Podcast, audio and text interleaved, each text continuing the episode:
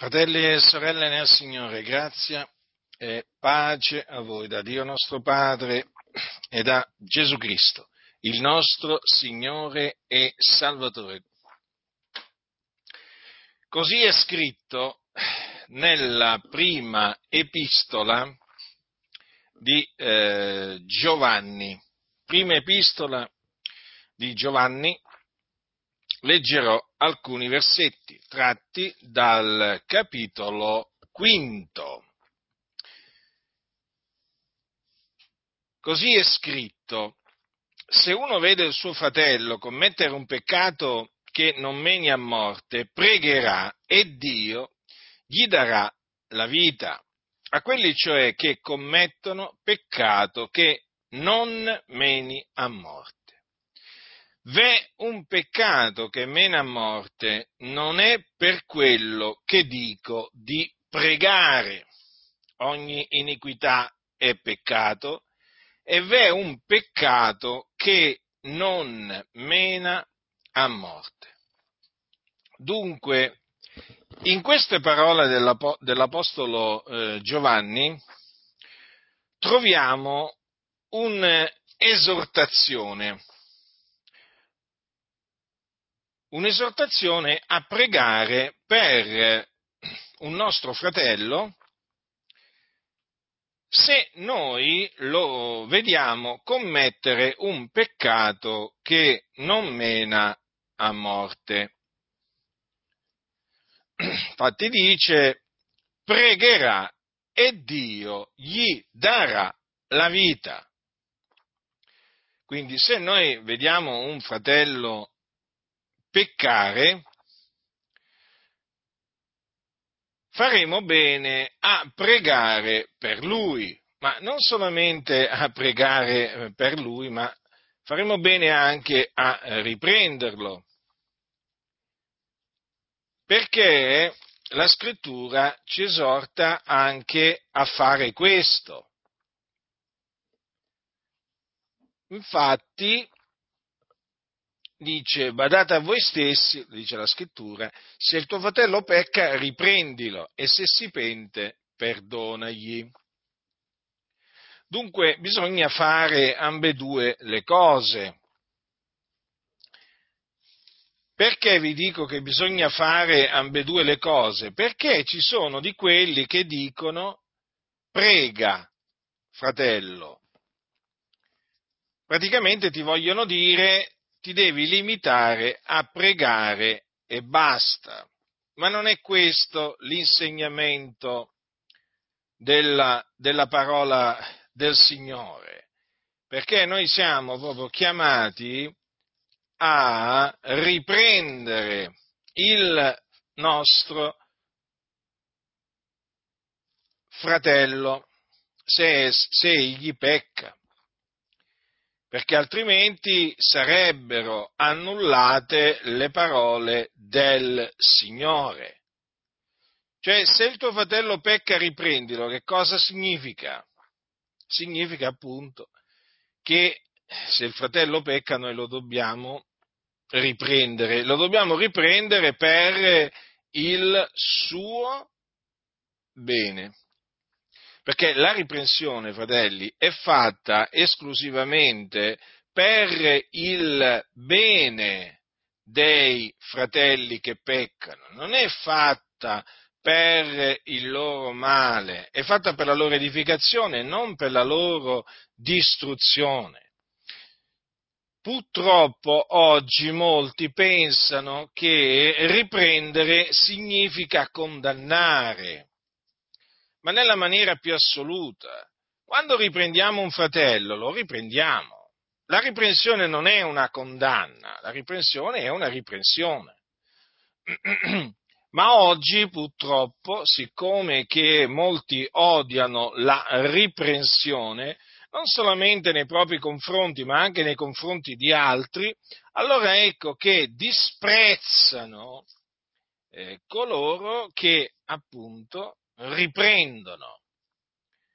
Ma è biblico, non stiamo facendo alcunché di antibiblico nel riprendere il fratello se pecca naturalmente, non è che riprendiamo il fratello quando, eh, quando non pecca, perché allora saremmo veramente degli insensati. Riprendiamo il fratello quando egli pecca e naturalmente preghiamo anche per lui, eh? Preghiamo, preghiamo il Signore. Questo che cosa significa? Significa appunto che noi abbiamo ehm, questa speranza, questa fiducia nel Signore, che Egli possa eh, ravvedersi, quindi rientrare in se stesso, riconoscere la verità, eh, se naturalmente ha abbracciato una, eh, una falsa dottrina, E, o eh, affinché riconosca un, un, un particolare peccato che ha commesso, perché appunto noi eh, sappiamo che c'è la possibilità che egli si ravveda. Eh, ravvedersi significa cambiare mente, cambiare modo, eh, modo di pensare, quindi abbandonare i propri pensieri iniqui, e sia chi commette eh, diciamo un peccato eh, particolare, o magari chi, eh, chi si svia dalla, dalla verità abbracciando una falsa, una, una falsa dottrina, è evidente che ha bisogno di ravvedersi, ravvedersi. E quindi abbandonare il peccato, abbandonare la falsa, la falsa dottrina, e per farlo quindi ha bisogno di ravvedersi. Noi naturalmente sappiamo che il ravvedimento lo dona il Signore, Lui concede, è Lui che concede all'uomo di ravvedersi, ma abbiamo appunto questa, eh, questa certezza che è possibile che il fratello eh, si ravveda, confessi il suo peccato al Signore e quindi lo abbandoni e che ottenga misericordia, perché appunto il fatto che il Signore dica: se il tuo fratello pecca, riprendilo, perché vedete, riprendilo, quindi c'è una riprensione che merita chi, ehm, chi pecca, però notate anche che il Signore, il Signore cosa ha detto? Ha detto Eh, se si pente perdonagli, quindi questo se si pente perdonagli significa che c'è la possibilità che egli si penta, si ravveda, perché altrimenti il Signore non avrebbe assolutamente detto se si pente perdonagli, quindi c'è la possibilità che egli si ravveda, c'è la possibilità che egli confessi il suo peccato al Signore, quindi, e che lo abbandoni ottenendo perciò misericordia. Lo ripeto, sono le parole di Gesù queste: se il tuo fratello pecca, riprendilo, e se si pente, perdonagli. Ma dalle parole di Giovanni apprendiamo anche che c'è un peccato che mena a morte. E dice eh, Giovanni: non è per quello che dico di pregare. Cosa significa questo?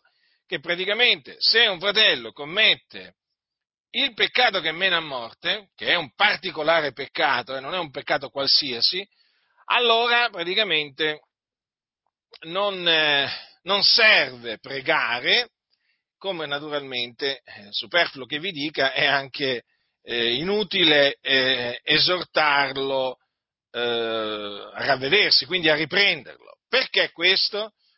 Perché commette un peccato dal quale eh, non ci si può ravvedere, e quindi commette un peccato per il quale non c'è possibilità di perdono, ma appunto perché eh, è chiamato peccato che mena a morte bisogna sapere in che cosa consiste questo peccato, perché altrimenti, dico altrimenti, si fa un grossissimo errore. Praticamente si comincia eh, a eh, chiamare ogni peccato peccato che mena a morte, e quindi in questa maniera si getta nella confusione chi ha, i fratelli che si, il fratello che ha peccato eh, o, o lo si getta nella disperazione, eh, il fratello che ha peccato, ma ha peccato non appunto commette, non, ha comm- non commettendo il peccato che mena eh, che mena a morte. Quindi bisogna stare molto attenti, fratelli del Signore, e bisogna conoscere la parola di Dio proprio per questo, in merito anche al peccato che mena a morte, per evitare di fare piombare nella disperazione dei, dei fratelli che hanno peccato, ma eh, che non hanno però peccato a morte, e quindi per loro c'è ancora possibilità di ravvedimento e di perdono. Purtroppo, mancando, eh, mancando la retta dottrina, la sana dottrina, in molte chiese eh, cosa succede?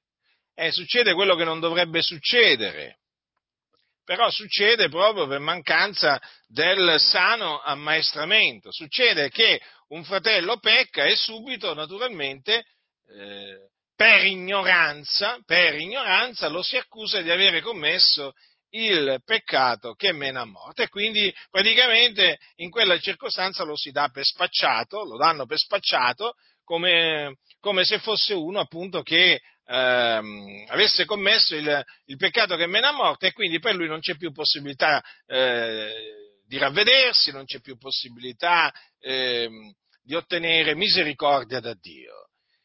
E quindi lo, rib- lo ribadisco, è indispensabile conoscere quale sia questo, questo peccato che mena a morte. E per spiegarvelo eh, prenderò alcuni versetti tratti dall'Epistola eh, agli Ebrei.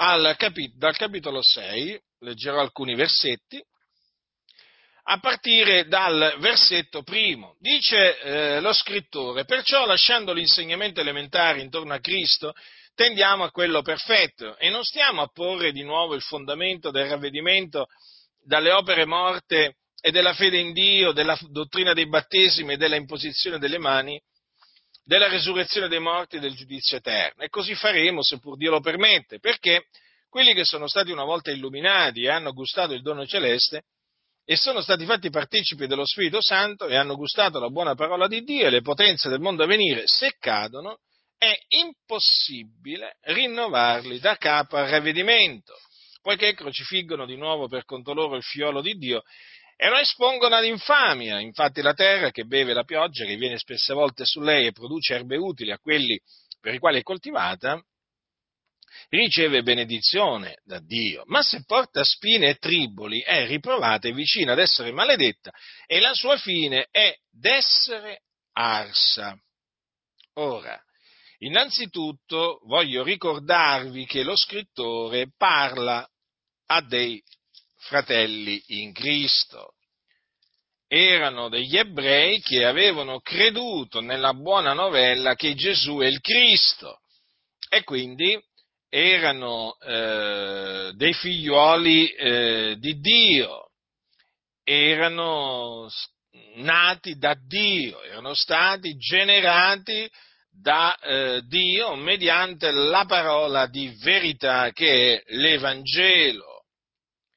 Quindi i destinatari di questa epistola, come peraltro anche i destinatari di altre epistole, erano dei nostri fratelli. La differenza Eh, tra noi e loro qual è? È che loro erano di origine ehm, ebraica, però avevano la nostra stessa fede, avevano creduto nel medesimo Evangelo, eh? Quindi sia, eh, diciamo, tenetelo sempre questo ehm, bene davanti, perché ci sono, diciamo, eh, ci sono delle chiese che ritengono che qui Eh, lo scrittore non stia scrivendo a dei nostri fratelli. Sono i soliti ignoranti, i soliti insensati che hanno frequentato le scuole antibibliche, a cui hanno dato un tesserino mh, che li abilita praticamente a fare i pastori, ma sono persone ignoranti che non sanno discernere la destra dalla sinistra, che eh, non, eh, dicono di conoscere il greco, l'ebraico talvolta, ma proprio non capiscono l'italiano. Cioè proprio non capiscono l'italiano. Voi direte: com'è possibile che conoscano il greco e non conoscano l'italiano? Beh, talvolta me lo domando pure io, ma ho compreso che è una questione spirituale. Non comprendono l'italiano, che è scritto così chiaramente, perché praticamente sono stati sedotti dal serpente antico. E allora, quando lo scrittore agli ebrei dice loro: perciò, fratelli santi, che siete partecipi di una celeste vocazione, considerate Gesù l'apostolo e il sommo sacerdote della nostra professione di fede, loro non capiscono l'italiano, capite? Ma non capiscono quello che quello che leggono, quello che sentono, ma perché eh, praticamente sono stati sedotti. Quando una persona viene sedotta non è che capisce, che capisce? Capisce niente. E questi non capiscono niente. Voi parlate con, eh, voi parlate con quelli che sostengono una volta la, l'eresia, la falsa dottrina, la menzogna, una volta salvati, sempre salvati, e appunto vi accorgerete che davanti a queste parole, e, cioè leggendogli queste parole, voi è come se gli aveste letto, diciamo, eh, qualcosa in arabo, in cinese, cioè praticamente è come se aveste letto qualcosa in un'altra lingua di cui loro non capiscono assolutamente niente. Eppure è scritto chiaramente: fratelli santi, eh? Poi si parla della nostra professione di fede, quindi lo scrittore si unisce, si include, No? si include e quindi se parla di nostra professione di fede, questo vuol dire che lo scrittore di queste epistole e i destinatari avevano in comune la stessa fede. Ma che volete? Gli una volta salvati, diciamo così, gli una volta salvati, sempre salvati, non capiscono l'italiano, non capiscono l'italiano, il serpente li ha sedotti e quindi praticamente non si capacitano. Non si capacitano, loro non riescono a concepire che questa lettera sia stata eh, scritta a dei, eh, a dei credenti. Eh, che volete che, che vi dica? Lo so che sembrano delle cose incredibili, ma questi sono i fatti, fratelli del Signore. Qua ci troviamo davanti a dei fatti che parlano, parlano da sé.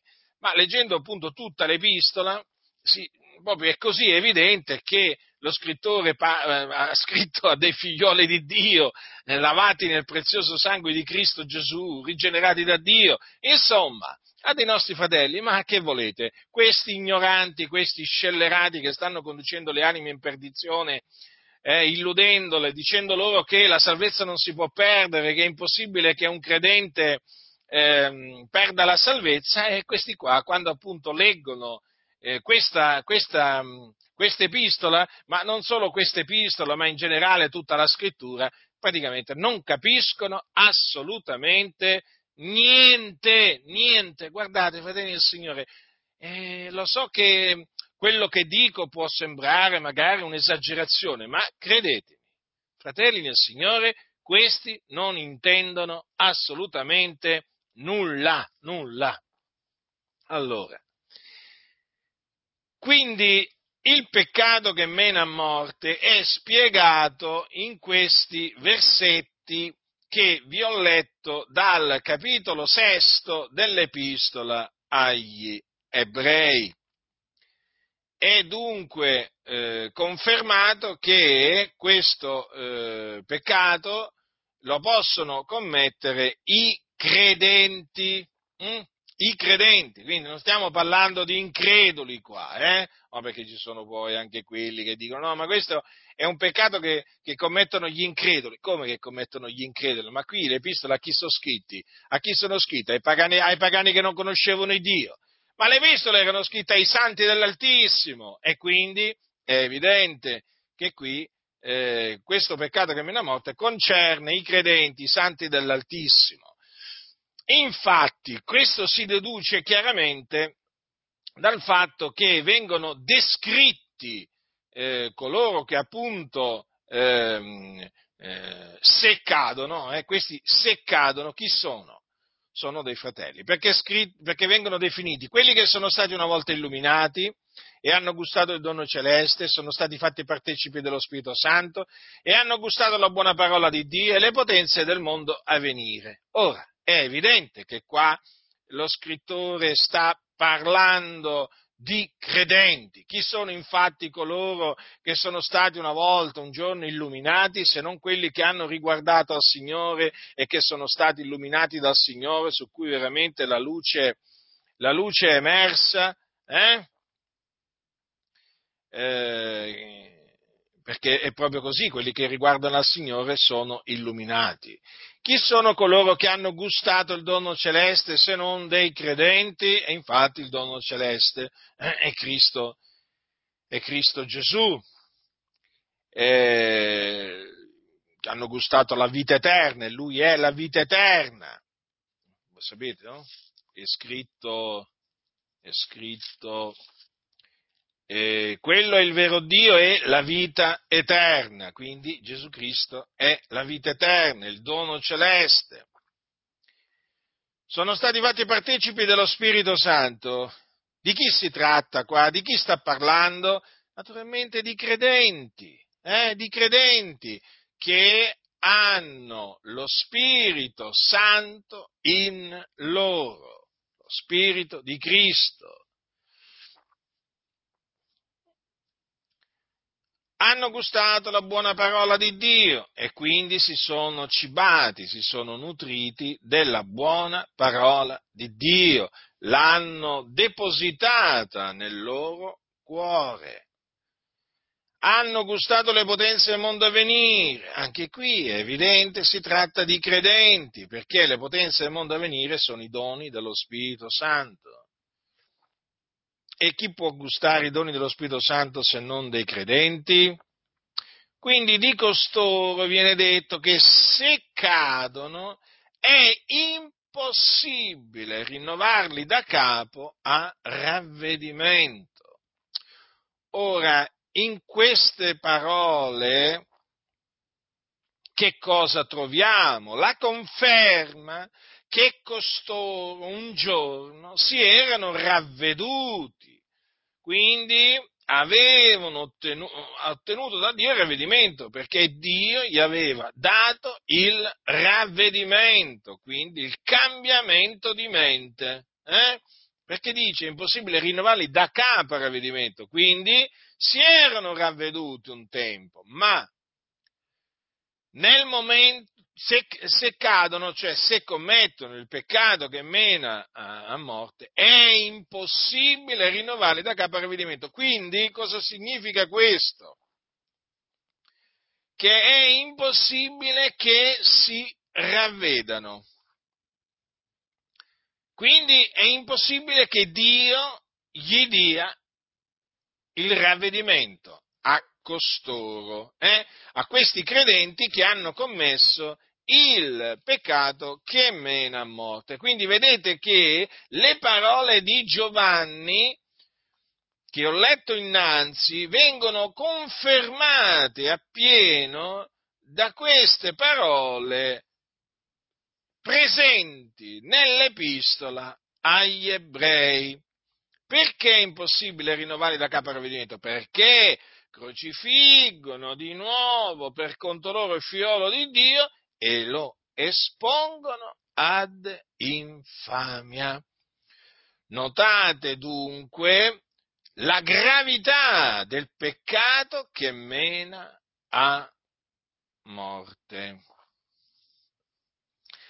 Di questo peccato che mena a morte, sempre lo scrittore agli Ebrei ne parla al capitolo dieci, quando dice: perché se pecchiamo volontariamente dopo avere ricevuto la conoscenza della verità, non resta più alcun sacrificio per i peccati. Rimangono una terribile attesa del giudizio e l'ardore d'un fuoco che divorerà gli avversari. Uno che abbia violato la legge di Mosè muore senza misericordia sulla parola di due o tre testimoni. Di qual peggior castigo stimate voi che sarà giudicato degno colui che avrà calpestato il figliolo di Dio e avrà tenuto per profano il sangue del patto col quale è stato santificato e avrà oltraggiato lo spirito della grazia? poiché noi sappiamo chi è colui che ha detto: a me appartiene la vendetta, io darò la retribuzione, e ancora: il Signore giudicherà il suo popolo. È cosa spaventevole cadere nelle mani dell'Iddio vivente. Vedete che anche qui eh, viene detto chiaramente che per coloro che commettono il peccato che mena a morte non c'è più possibilità di ravvedimento e quindi non c'è più possibilità di ottenere la remissione di quel peccato. Infatti notate cosa dice: se pecchiamo vol- volontariamente, superfluo che vi dica che lo scrittore si è incluso, lo dico per appunto gli scellerati, per gli insensati, eh? A motivo delle loro menzogne che dicono, con le quali seducono le chiese, lo scrittore si include, un po' come quando Paolo dice: se lo rinnegheremo, anch'egli ci rinnegherà. Ma anche qui è come parlare in arabo, in cinese, eh?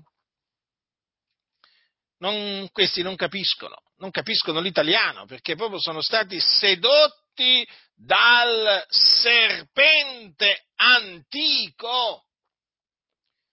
Allora dice: se pecchiamo volontariamente dopo aver ricevuto la conoscenza della verità. Quindi vedete, la scrittura è chiara: quelli che diciamo possono commettere questo peccato sono quelli che hanno ricevuto la conoscenza della verità. Quindi chi sono coloro che hanno ricevuto la conoscenza della verità? Sono quelli che conoscono la verità, giusto? Se hanno ricevuto la conoscenza della verità, e la conoscenza della verità si riceve da Dio, eh? Vuol dire che conoscono la verità. E chi sono coloro che conoscono la verità? Domanda. Sono i santi.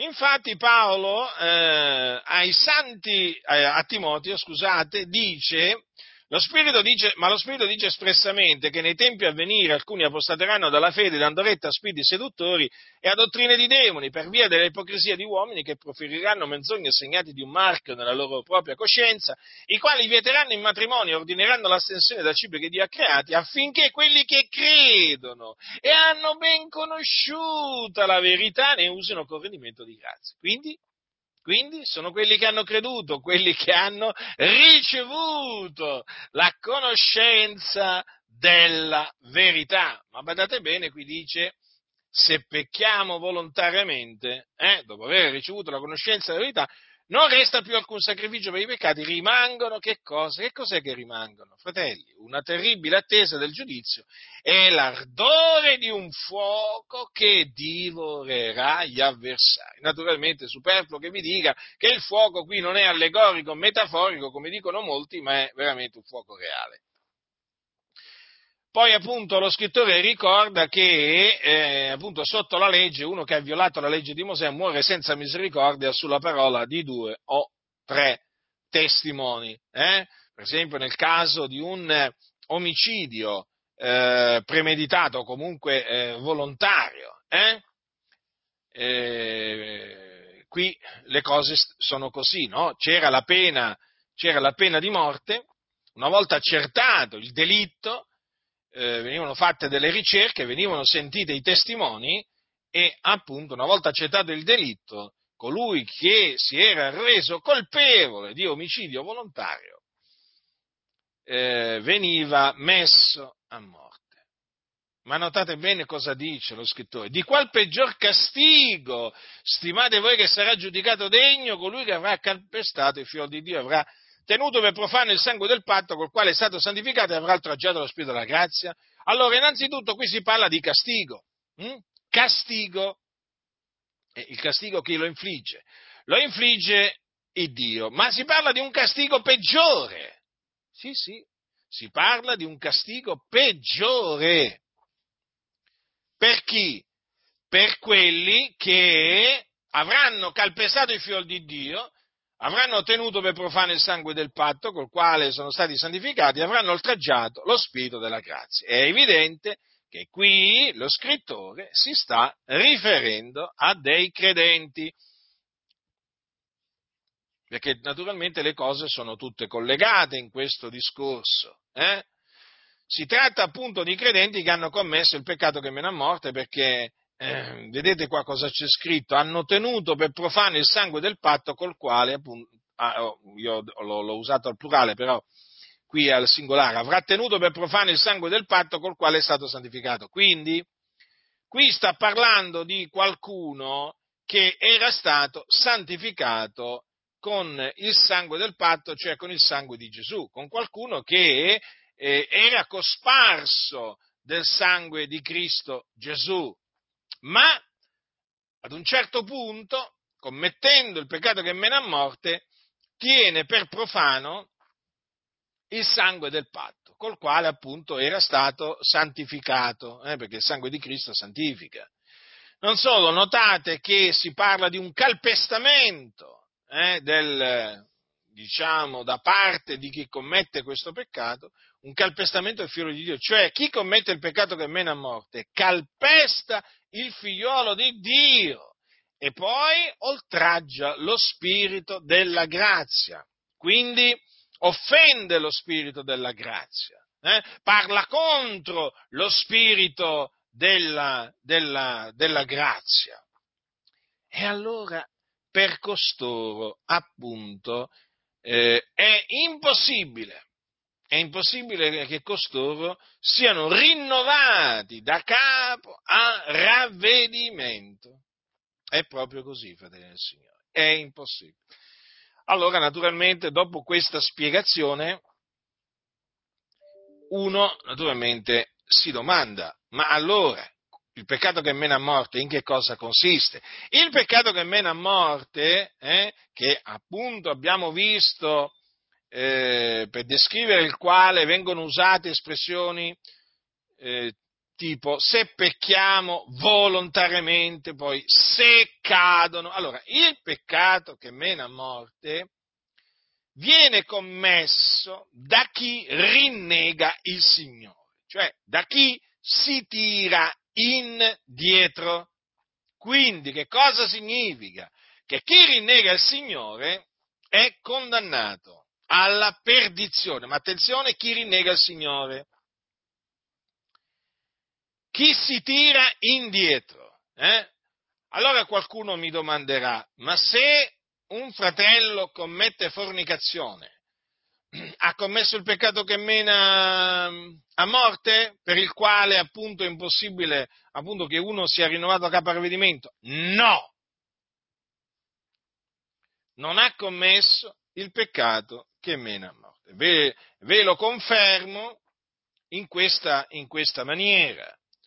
Nel libro dell'Apocalisse o della Rivelazione leggiamo che nella chiesa di Tiatiri c'erano dei servitori del Signore Gesù che avevano commesso fornicazione con una donna che si chiamava Jezabel.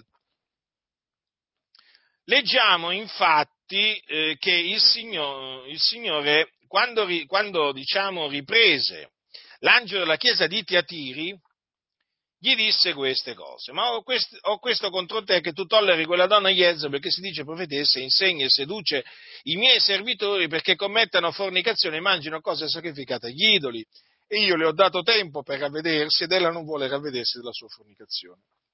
Ecco, io getto lei sopra il letto di dolore e quelli che commettono adulterio con lei in una grande tribolazione, se non si ravvedono delle opere d'essa. Ora, notate questo, che eh, questi sono chiamati eh, servitori del Signore Gesù. Perché?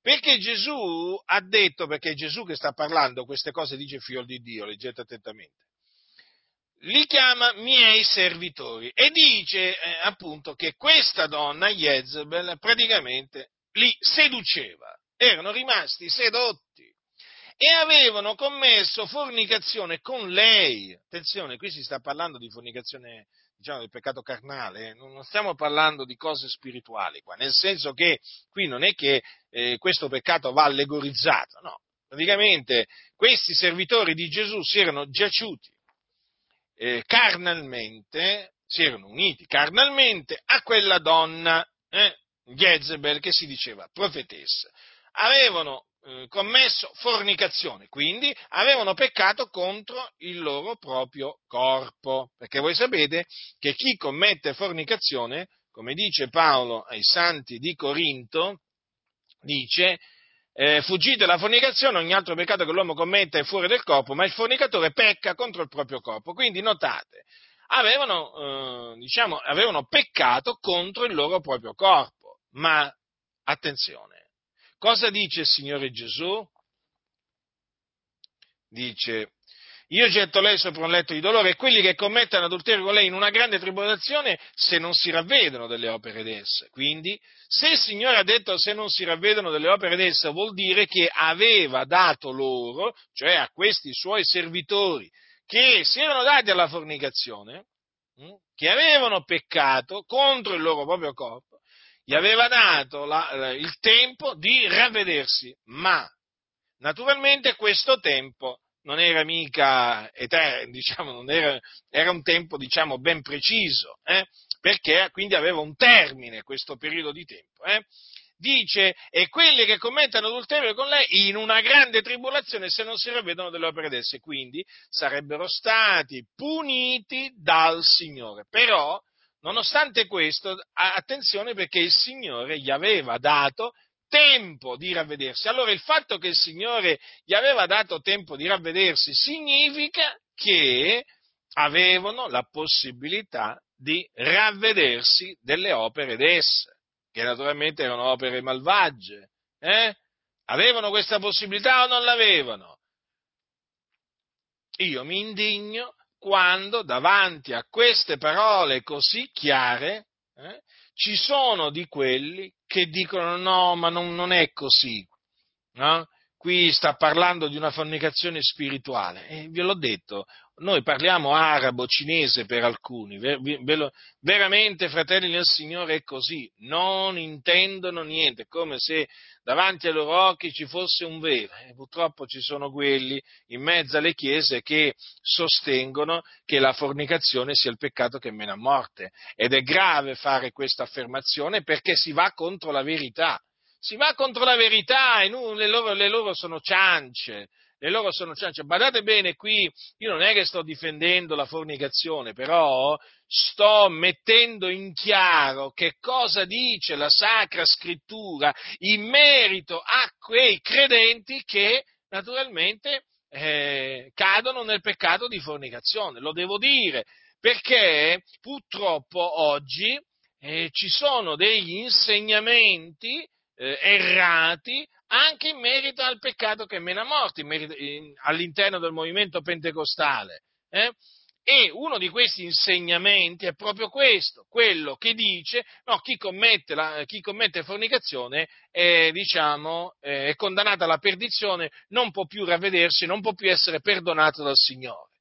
Questo è grave, fratelli del Signore, è molto grave, perché si tratta di proclamare una menzogna. La menzogna è menzogna, non importa quale parte del consiglio di Dio viene attaccata. La menzogna, il giusto, il giusto odia la menzogna, fratelli del Signore. E quindi io non sopporto che si dica questo, perché non sopporto la menzogna, non la sopporto.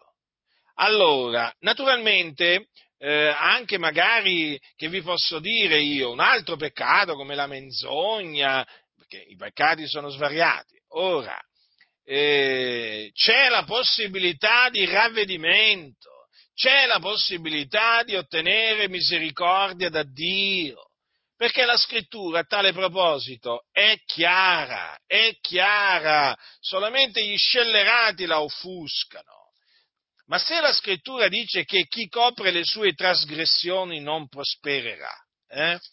Ora, dice la verità? Sì che dice la verità, ma la stessa Scrittura anche che cosa dice? Che chi le confessa eh, e le abbandona, otterrà misericordia. Quindi da un lato è vero, chi copre le sue trasgressioni non prospererà, però dall'altro, fratelli, c'è scritto anche che chi le confessa e le abbandona otterrà misericordia. Io ritengo che eh, c'è una mancanza di misericordia veramente in mezzo, in mezzo a tante chiese che è spaventosa. Molti si sono dimenticati veramente del purgamento dei loro vecchi peccati. Molti si sono dimenticati della misericordia, della misericordia del Signore. Eh? Ma veramente se ne sono proprio dimenticati, dimenticati. Ma poi soprattutto molti si dimenticano, si dimenticano che, eh, diciamo, quello che dice, quello che dice Giovanni, si dimenticano. Adesso ve lo leggo. Che se diciamo di essere senza peccato inganniamo noi stessi e la verità non è in noi. Eh? Si dimenticano che se diciamo di non avere peccato lo facciamo bugiardo e la sua parola non è in noi. Questo che cosa significa? Che tutti noi abbiamo mis- bisogno della misericordia di Dio, che tutti noi abbiamo dei peccati da confessare al Signore. Ecco perché dice: se confessiamo i nostri peccati, Egli è fedele e giusto da rimettere i peccati e purificarci da ogni iniquità. Eh? Proprio sono spietati, perché eh, vogliono che Dio perdoni i loro peccati, eh, però poi no, non riconoscono, diciamo, che eh, gli altri che hanno peccato possano essere eh, perdonati dal Signore. No, per loro non, non esiste perdono, il perdono esiste solo per loro. C'è veramente una, una spietatezza, c'è una spietatezza. Ma come, come pensano costoro di potersi accostare al Signore? Eh? E chiedere al Signore poi perdono per i loro peccati, eh? Come possono pensare di ottenere dal Signore misericordia quando loro non si mostrano misericordiosi, ma invece senza misericordia e spietati? Loro hanno dimenticato queste parole che Gesù ha detto. Gesù ha detto: quando pregate dite, voi dunque pregate così: Padre nostro che sei nei cieli, sia santificato il tuo nome, venga il tuo regno, sia fatta la tua volontà, anche in terra come fatta nel cielo. Dacci oggi il nostro pane quotidiano e rimettici i nostri debiti come anche noi li abbiamo rimessi ai nostri debitori. E non ci esporre alla tentazione, ma liberaci dal maligno. Ora si sono dimenticati eh, che la richiesta di, eh, diciamo, di ottenimento di, della remissione dei nostri, dei nostri debiti Eh, è seguita da queste parole: rimettici i nostri debiti come anche noi li abbiamo rimessi ai nostri debitori. Questo che cosa significa? Che noi eh, ci dobbiamo accostare al Signore, eh, diciamo, e chiedergli la remissione dei peccati, dei debiti che abbiamo contratto ne, nei suoi confronti, ma dopo avere eh, diciamo rimesso ai nostri debitori i debiti che avevano verso di noi, perché altrimenti sapete che cosa succederà? Se noi non perdoniamo Eh? non perdoniamo agli uomini i loro falli, eh, Dio non perdonerà a noi i nostri falli. Quindi che cosa significa?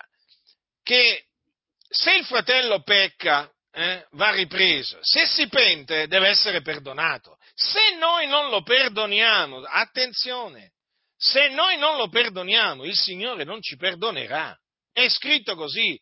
Perché Gesù ha detto: perché se voi perdonate agli uomini i loro falli, il Padre vostro celeste perdonerà anche a voi, ma se voi non perdonate agli uomini, neppure il Padre vostro perdonerà i vostri falli. Quindi, se un fratello pecca e si pente e dice ho peccato eh, e abbandona il suo peccato, deve essere perdonato. Guai a coloro che non lo perdonano. Se la, richiesta del per... se la richiesta di perdono è sincera, è verace, il fratello deve essere perdonato. Se non lo perdoniamo, eh, il Signore neppure Lui ci perdonerà i nostri falli, e quindi ci saranno ritenuti i nostri peccati, attenzione. Perché ho detto se la richiesta di perdono è sincera e verace? Perché ho potuto appurare nel corso del tempo che ci sono persone fasulle, doppie d'animo, che praticamente ti mentono, non si sono pentite, no, no, non si sono pentite del loro peccato.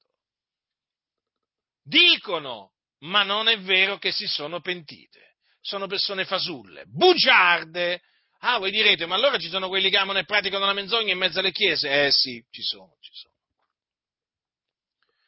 Eh sì, ormai, ormai abbiamo potuto appurare queste cose, non è che vi parlo così, tanto per dire, no. Ci sono veramente persone che ti mentono sapendo di mentire, perché costoro hanno peccato, tu li riprendi, eh? Loro dicono, eh, fratello, mi pento, perdonami, eh? Eh, addirittura ti minacciano pure. Una volta mi è successo, qualcuno mi ha pure minacciato.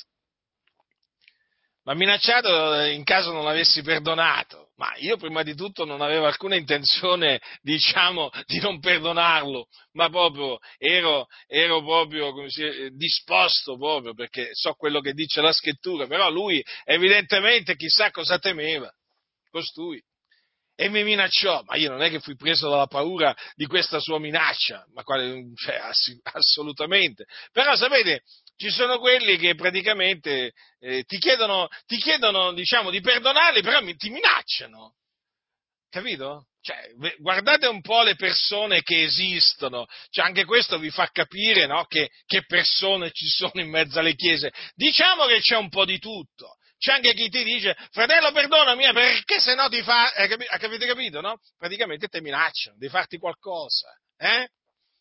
Di male, naturalmente, eh? Che brave persone, eh? Ma che fratelli sinceri che ci sono in mezzo alle chiese, ma che sincerità proprio, sono proprio pieni, abbondano di sincerità costoro, ma quale sincerità, questi non sanno nemmeno come si scrive la parola sincerità, questi sono doppi d'animo, falsi, fino alle midolle, fino alle midolle! Ma sapete che ci sono persone che ti benedicono mentre, mentre parlano con te, appena voltano le spalle ti cominciano a maledire, cominciano ad andare in giro veramente a, in, a inventarsi ogni sorta di calunnia contro di te. Ah sì, ci sono, ci sono. Sono persone doppie d'animo, persone che si sdoppiano. Mm? Ci sono, eh? Non è che non esistano queste persone. Dunque, vi stavo dicendo, la mancanza di conoscenza, già eh, ve l'ho... Ve l'ho Ve l'ho menzionata all'inizio, ma anche la mancanza di misericordia. Ho notato che sono cose proprio che camminano, che camminano assieme. E io quando, io quando vedo la spietatezza, veramente mi turbo, mi indigno, non concepisco, non concepisco un cristiano spietato. No, non lo concepisco. Non lo concepisco. Eh, perché un cristiano non può essere spietato, non può essere spietato, un cristiano è chiamato a essere pietoso, misericordioso, e un cristiano de- de- è chiamato a tenersi a quello che dice la parola di Dio. Quindi la scrittura cosa dice? Se il tuo fratello pecca, riprendilo, se si pente perdonagli. Eh, quindi è un comandamento quello, naturalmente, di perdonare. Non è un comandamento solo quello di riprendere il fratello che pecca, ma è un comandamento anche quello di perdonarlo di cuore, di cuore. Perché altrimenti, fratelli, il Signore non perdonerà a noi i nostri falli, altrimenti i nostri falli ci saranno ritenuti. E noi, abbi- e noi contraiamo dei debiti nei confronti del Signore. Noi non siamo senza peccato, non possiamo dire di essere senza peccato, non possiamo dire di non avere peccato. Quindi siate misericordiosi, siate pietosi, eh? E naturalmente investigate le scritture per intendere, per intendere quale sia la volontà, la volontà di Dio. Quindi il peccato eh, che se uno eh, commette, un credente commette, è impossibile rinnovarlo da capo a ravvedimento, è quello che appunto compiono coloro che si traggono indietro, coloro, in altre parole, che credono per un tempo, poi venuta la prova si traggono indietro e rinnegano il Signore, lo rigettano, non ne vogliono proprio più sentire parlare. E infatti poi, eh, proseguendo nel capitolo dieci degli Ebrei, leggiamo: poiché voi avete bisogno di costanza, affinché avendo fatto la volontà di Dio otteniate quello che vi è promesso, perché è ancora un brevissimo tempo e colui che ad avvenire verrà e non tarderà, ma il mio giusto vivrà per fede, se si trae indietro l'anima mia non lo gradisce. Ma noi non siamo di quelli che si traggono indietro la loro perdizione, ma di quelli che hanno fede per salvare l'anima. Ecco dunque chi sono coloro che commettono il peccato che mi hanno amato, sono quelli che si traggono indietro. Ora, trarsi indietro non significa sviarsi dalla fede e nemmeno sviarsi dalla verità. Perché? Perché anche quelli che si sviano dalla fede e si sviano dalla verità possono essere rinnovati da capo al ravvedimento. Ve lo dimostro questo con la Sacra Scrittura. Giacomo, il fratello del Signore, ha detto alla fine della sua epistola: fratelli miei, se qualcuno fra voi si svia dalla verità e uno lo converte, sappia colui che chi converte un peccatore dall'errore della sua via salverà l'anima di lui dalla morte e coprirà moltitudine di peccati. Notate, se qualcuno fra voi, fra voi si svia dalla verità, questo cosa significa? Che per uno, per sviarsi dalla verità, deve essere nella verità, no? La deve conoscere. Allora, A chi, sta, a, chi sta, a chi si sta rivolgendo qua i fratelli? Fratelli, infatti, al capitolo due leggiamo: fratelli miei, la vostra fede nel nostro Signore Gesù Cristo, il Signore della gloria, sia scevra da riguardi personali. Quindi è confermato che questi che, appunto, eh, possono sviarsi dalla verità sono, colo- sono credenti, che hanno la fede. Allora, se qualcuno fra voi si svia dalla verità e uno lo converte, quindi c'è la possibilità che uno che si svii dalla verità venga convertito e quindi che rientri in se stesso ehm, ottenendo da Dio, da Dio il ravvedimento. Notate, fratelli del Signore, eh, qui le cose stanno, stanno così e, si, e notate come colui che si svia dalla verità venga definito peccatore. Infatti po- subito dopo c'è scritto: sappia colui che chi converte un peccatore dall'errore della sua via salverà l'anima di lui dalla morte e coprirà moltitudine di peccati. Vedete dunque? Poi vi stavo eh, eh, anche c'è un altro c'è un altro diciamo eh, in un'altra circostanza. E qui è eh, Paolo che parla a Timoteo, eh? Paolo che parla a Timoteo, quando gli dice, a proposito eh, di coloro che eh, si sono sviati dalla verità, perché poco prima, nella sua seconda epistola, al capitolo due, eh, a Timoteo, Paolo eh, parla di Imeneo e Fileto e li definisce uomini che si sono sviati dalla verità dicendo che la resurrezione è già avvenuta e sovvertono la fede di alcuni. Eh? Poco più in là, poi Paolo che cosa dice a Timoteo? Il servitore del Signore non deve contendere, ma deve essere mite in verso tutti, atto a insegnare, paziente, correggendo con dolcezza a quelli che contraddicono, semmai avvenga che Dio conceda loro di ravvedersi per riconoscere la verità, in guisa che, tornati in sé, escano dal laccio del diavolo che li aveva presi prigionieri perché facessero la sua volontà. Vedete dunque che c'è la possibilità per chi si svia dalla verità, perché, e quindi chi si svia dalla fede, perché chi si svia dalla verità si svia dalla fede. Allora, notate che dice, eh, semmai avvenga che Dio conceda loro di ravvedersi per riconoscere la verità. Questo che cosa significa? Che esiste la possibilità che uno che si svia dalla verità, per esempio quelli che dicono appunto che la risurrezione è già avvenuta, eh? Questi appunto eh, si sono sviati, quei credenti, eh? Parlo che un giorno avevano creduto, poi hanno cominciato a dire che la resurrezione è già avvenuta, quelli si sono sviati dalla verità. Però notate che c'è la possibilità che rientrino in loro stessi, altrimenti Paolo non avrebbe parlato in questi termini. Questo che cosa significa? Che anche chi si è sviato dalla verità ha la possibilità eh, di ravvedersi e di tornare al Signore. Capite?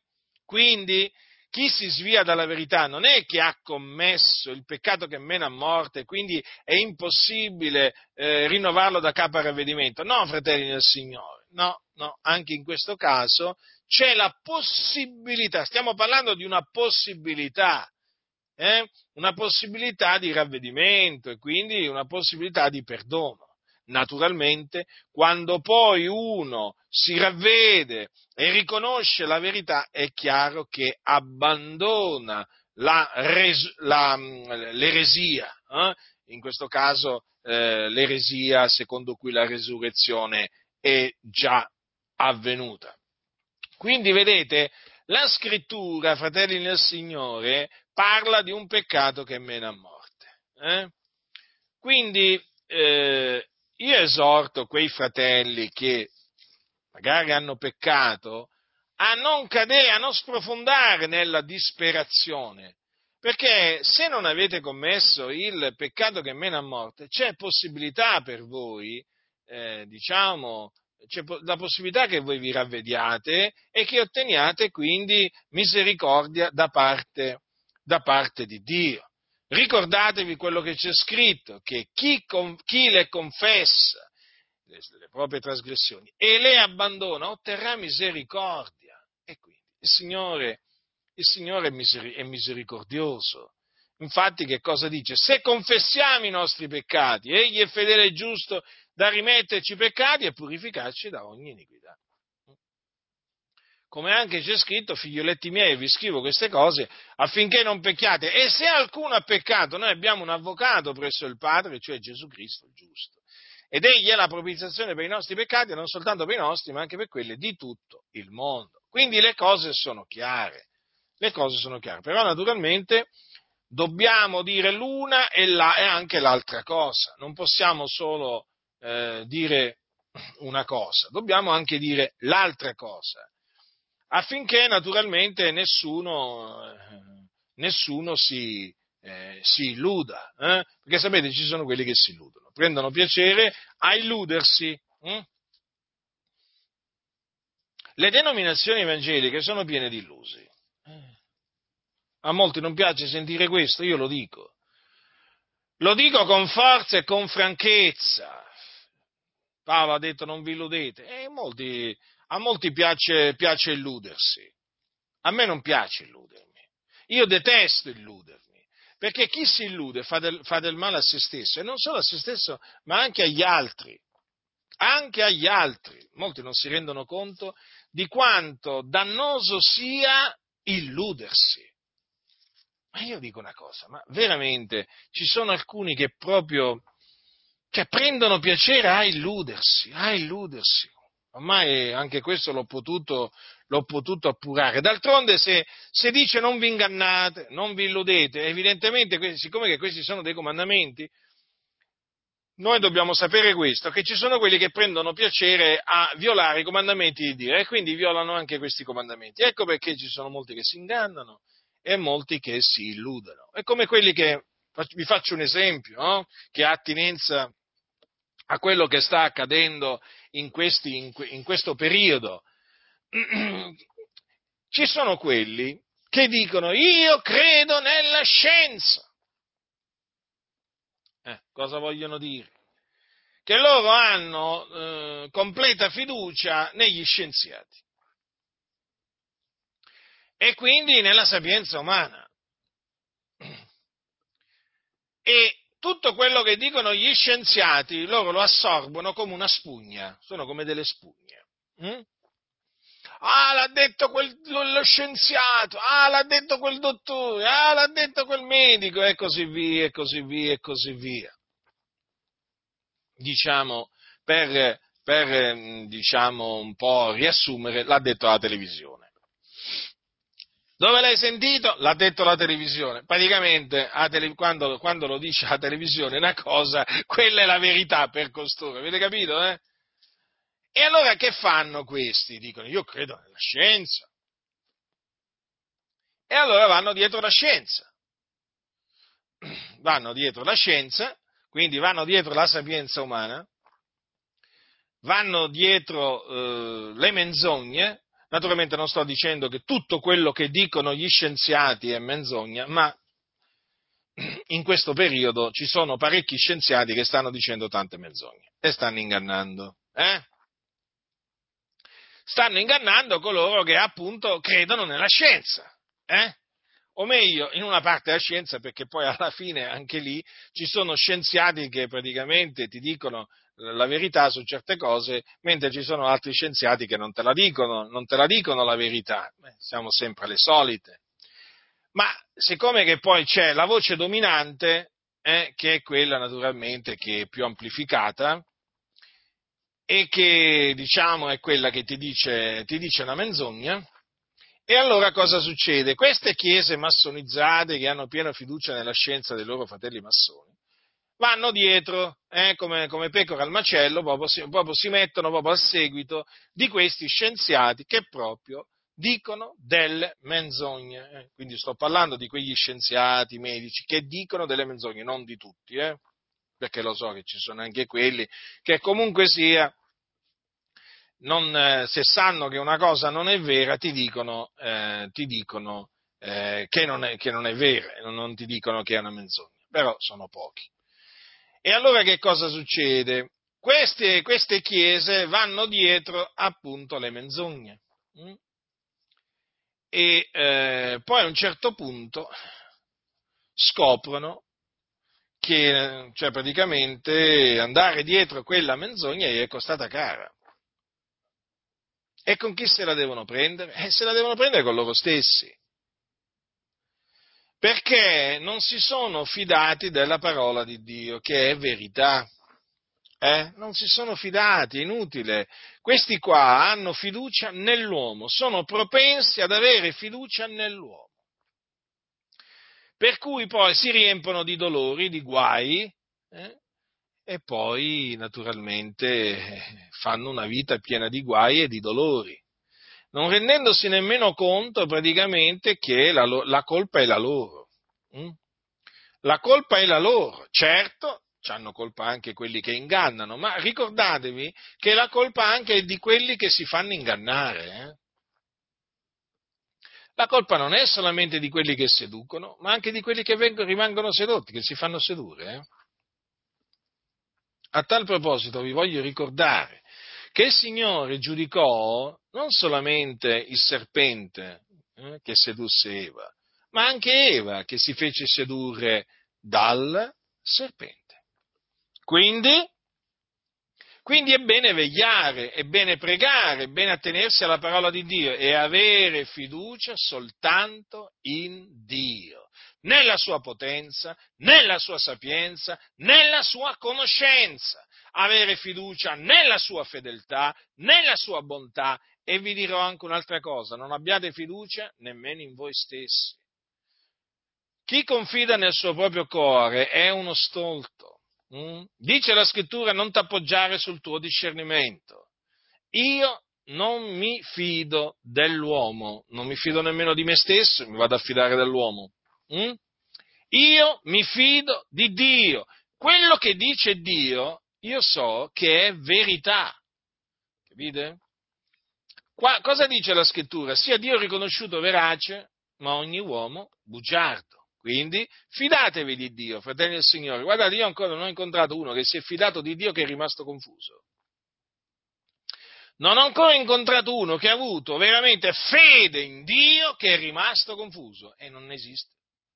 Perché chi crede in Lui non sarà confuso. Invece chi crede nella scienza, degli scienziati, dei savi, eh, degli intelligenti, quelli rimangono confusi, e le denominazioni evangeliche sono piene di illusi confusi, perché chi, chi si illude è confuso. Infatti quando parlano costoro, lo, lo avvertite subito, sono confusi, nella loro vita regna la confusione.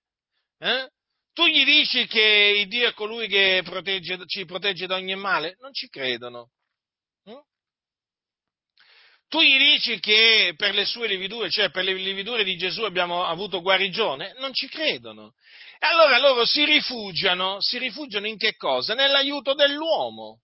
Si rifugiano nell'aiuto dell'uomo, che poi aiuto non è. È una vanità l'aiuto che viene dall'uomo. Io alzo gli occhi al cielo, ai monti. Donde mi verrà l'aiuto? Il mio aiuto viene dall'Eterno, che ha fatto i cieli e la terra. Ma l'aiuto di, di, di, di tanti, di tante chiese, non viene dall'Eterno, eh? Viene dagli scienziati. Loro guardano agli scienziati, non guardano al Signore. Ah, poi sono gli stessi che ti dicono: guarda Gesù, fratello. Come? Io guardo a Gesù. Ma questi guardano agli scienziati, ai medici, eh? Questi guardano a costoro. Eh? L'aiuto viene da loro. No, fratelli, l'aiuto viene dal Signore. L'aiuto dell'uomo è una vanità. Ma perché c'è scritto benedetto l'uomo che confida nel Signore? Ma c'è scritto anche maledetto l'uomo che confida nell'uomo. Ma ci sarà una ragione per cui c'è scritto questo? Ci sarà una ragione per cui è scritto maledetto l'uomo che confida nell'uomo? E che pensiamo? Che qua ci si riferisca solo ai mariani che vanno a confessarsi dal prete? Qua si riferisce anche a quelli che ripongono la loro fiducia nell'uomo, in mezzo alla distretta. Eh sì, è facile eh, usare questo versetto solamente per quelli che si vanno a confessare dal prete. Eh no, eh no, eh no. Dice, maledetto l'uomo che confida nell'uomo e fa della carne il suo braccio. Ecco, quelli che confidano negli scienziati, nella scienza umana, eh? Quelli che confidano nei medici, eh beh, è così, fratelli del Signore, e non vi posso dire un'altra cosa, non vi posso dire un'altra cosa.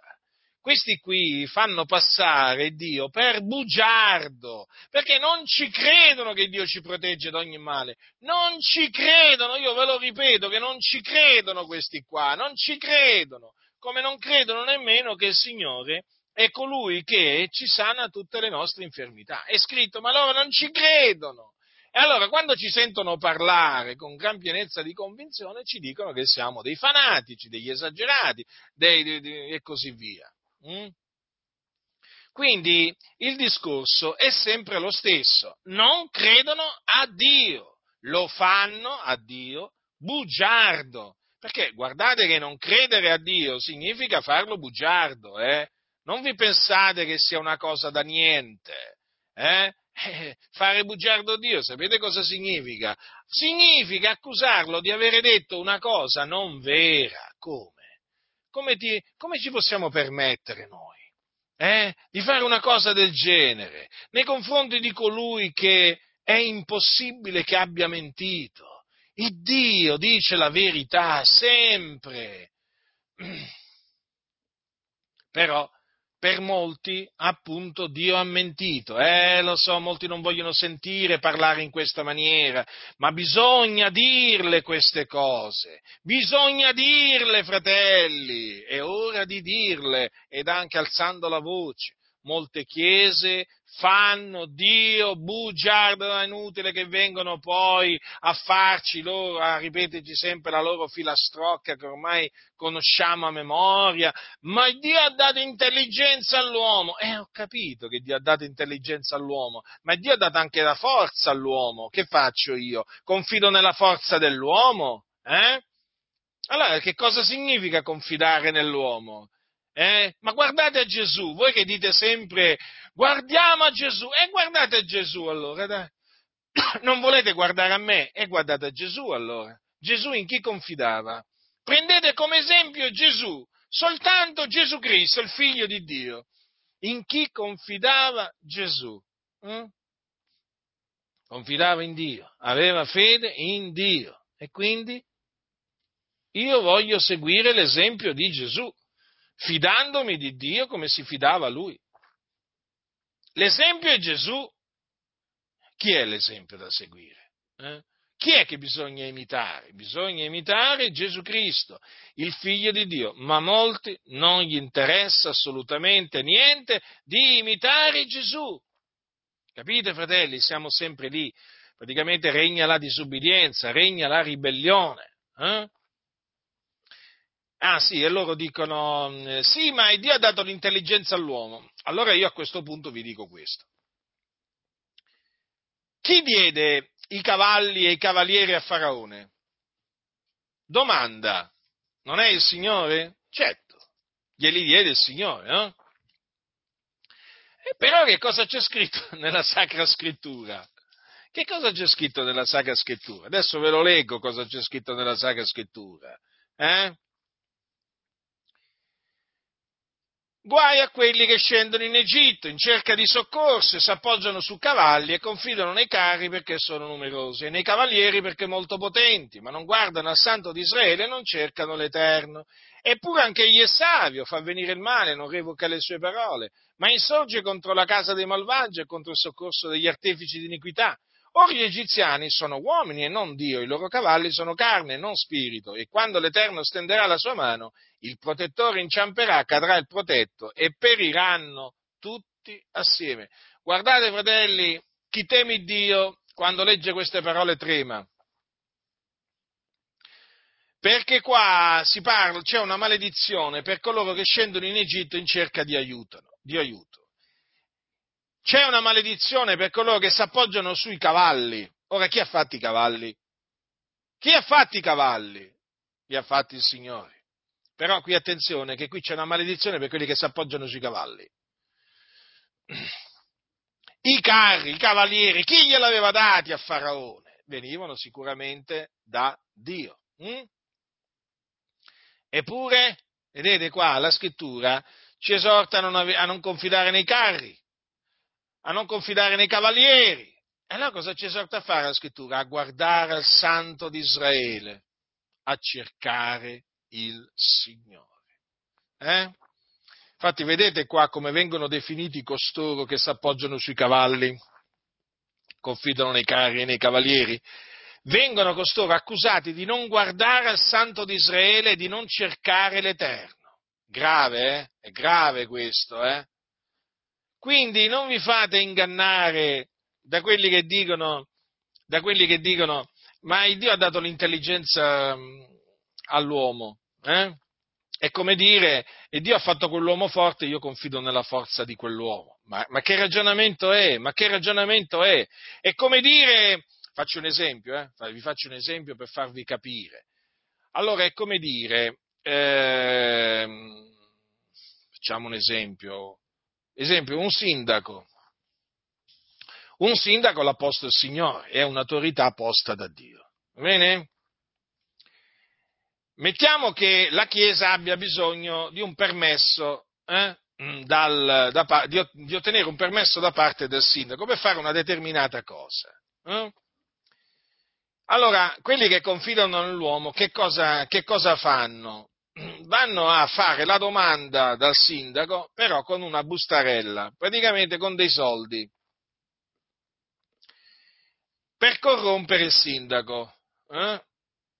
Allora cosa fanno? Vanno dal sindaco, fanno la domanda e poi gli porgono dei soldi. Allora se il sindaco naturalmente si lascia corrompere, quello accetta i soldi e gli dà il permesso.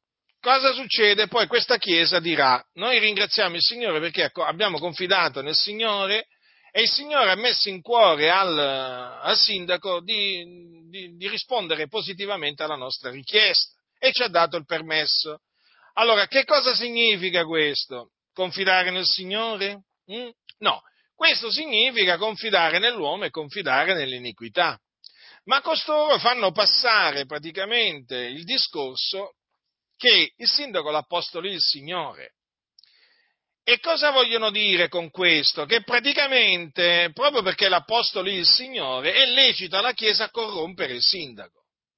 Voi direte, ma veramente fino a questo punto arrivano molti? Sì, fratelli del Signore, molti arrivano a ragionare in questa maniera, peggio dei pagani che non conoscono il Dio. S'appoggiano, capite? S'appoggiano sul, sull'uomo potente, sull'autorità, eh? E poi dicono che si sono appoggiati al Signore, tutto falso, sono dei bugiardi, ma proprio dei bugiardi seriali, professionisti. Guardate che in mezzo alle chiese la menzogna, la menzogna per molti non è peccato, eh, e soprattutto eh, ric- molti ricorrono alla menzogna, per loro è come bere un bicchiere d'acqua fresca, anzi no, vi dirò di più, come respirare. È così frequente la menzogna in mezzo al cosiddetto corpo pastorale delle denominazioni che ormai si può dire che per costoro praticamente mentire è come respirare, ma una cosa proprio del tutto normale, corrompere, mentire, credetemi, sono tutte cose normali per questa, per questa gente. Sono quelli che poi ti dicono: noi guardiamo a Gesù, confidiamo in Gesù, però lo rinnegano, con, rinnegano quello che dicono con le loro opere, perché sono abominevoli, ribelli e incapaci di qualsiasi opera buona. Quindi proprio non vi fidate di quelli che appunto fanno questi ragionamenti, eh?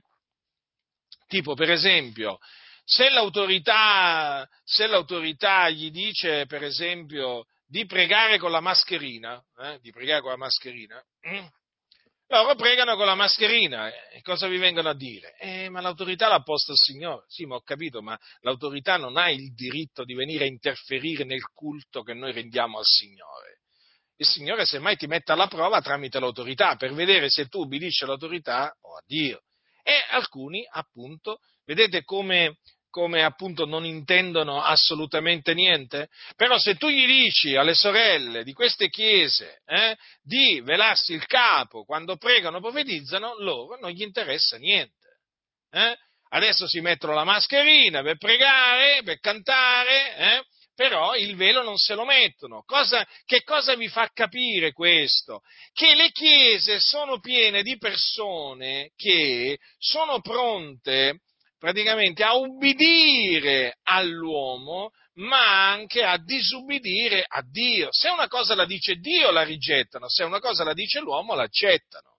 E poi naturalmente per accettare la falsità dell'uomo, l'interferenza dell'uomo nel culto del Signore o nella volontà di Dio, che cosa ti dicono? Ma il Signore l'ha messo lui, quell'uomo, in autorità. Loro si dimenticano però di quello che hanno detto gli apostoli, che erano degli uomini costituiti dal Signore per l'edificazione della Chiesa. Ma a loro, degli apostoli, non gli interessa proprio niente. E quindi, fratelli, un po', diciamo, ho allargato... Ho allargato l'orizzonte, qui mi sono un po' dilungato su questo aspetto della cosa per mostrarvi che veramente non c'è fiducia, non c'è fiducia in Dio, non c'è fiducia nella, nella, nella sua parola, eh, perché poi alla fine mi sono reso conto proprio che eh, gira e rigira, gira e rigira, poi mi accorgo che non c'è fede in quello che dice Dio, cioè praticamente Dio viene tenuto per bugiardo, e questa è una cosa che non sopporto. Se il Signore dice quindi il mio giusto vivrà per fede, se si tira indietro l'anima mia non lo gradisce. Io ho fede in Dio. Se Dio dice se si tira indietro l'anima mia non lo gradisce, io credo che il giusto, il, giu, il giusto del Signore, perché il Signore lo chiama il mio giusto, si può trarre indietro. Io ci credo. Come anche credo che se si tira indietro l'anima del Signore non lo gradisce. Come anche credo che ci sono di quelli che si traggono indietro, perché lo scrittore dice: noi non siamo di quelli che si traggono indietro alla loro perdizione, ma di quelli che hanno fede per salvare l'anima.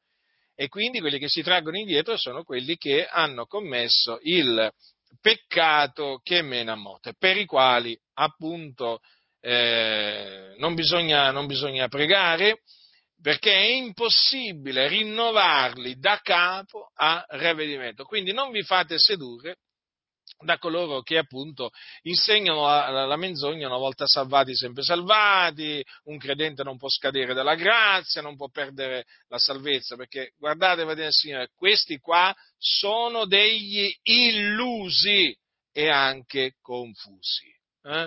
Quindi nessuno vi seduca con vani ragionamenti, ritenete la verità che è in Cristo Gesù e eh, state tranquilli, state tranquilli perché il Dio è verace. Questo ci consola veramente grandemente, il Dio è verace, fratelli del Signore, e non c'è nessuno di quelli che confidano in Lui eh, che possa rimanere confuso. Rimangono confusi coloro che confidano nell'uomo. Ma avete visto, proprio il Signore proprio sta rendendo confusi in questo periodo di tempo tutti quelli che hanno confidato nella scienza, negli scienziati. Li proprio li sta smascherando, confondendo, ma è spaventoso, è spaventoso. Quello che il Signore sta facendo è tremendo. Tremendo! Avete notato che, avete notato anche che eh, quando era uscito il, il vaccino, io lo chiamo San Vaccino, l'ho, l'ho soprannominato San Vaccino perché ormai è il, santo, il cosiddetto santo protettore delle chiese massonizzate. Quando è uscito San Vaccino, praticamente ho visto c'era la corsa da parte dei, dei pastori delle chiese, no, a raccomandarlo. Eh, adesso, adesso vedo che è calato, adesso è calata la paura, adesso è calato il silenzio. Perché? Perché? Eh, perché? Perché è maledetto l'uomo che confida nell'uomo. E il Signore proprio ha mostrato davanti al mondo, eh, davanti al mondo ha mostrato che Egli ha detto la verità. Ha detto la verità, fratello. Certo, mi dispiace a me sentire, parla- sentire dire che ci sono delle persone eh, che si sono vaccinate e sono morte dopo il vaccino. Mi dispiace profondamente.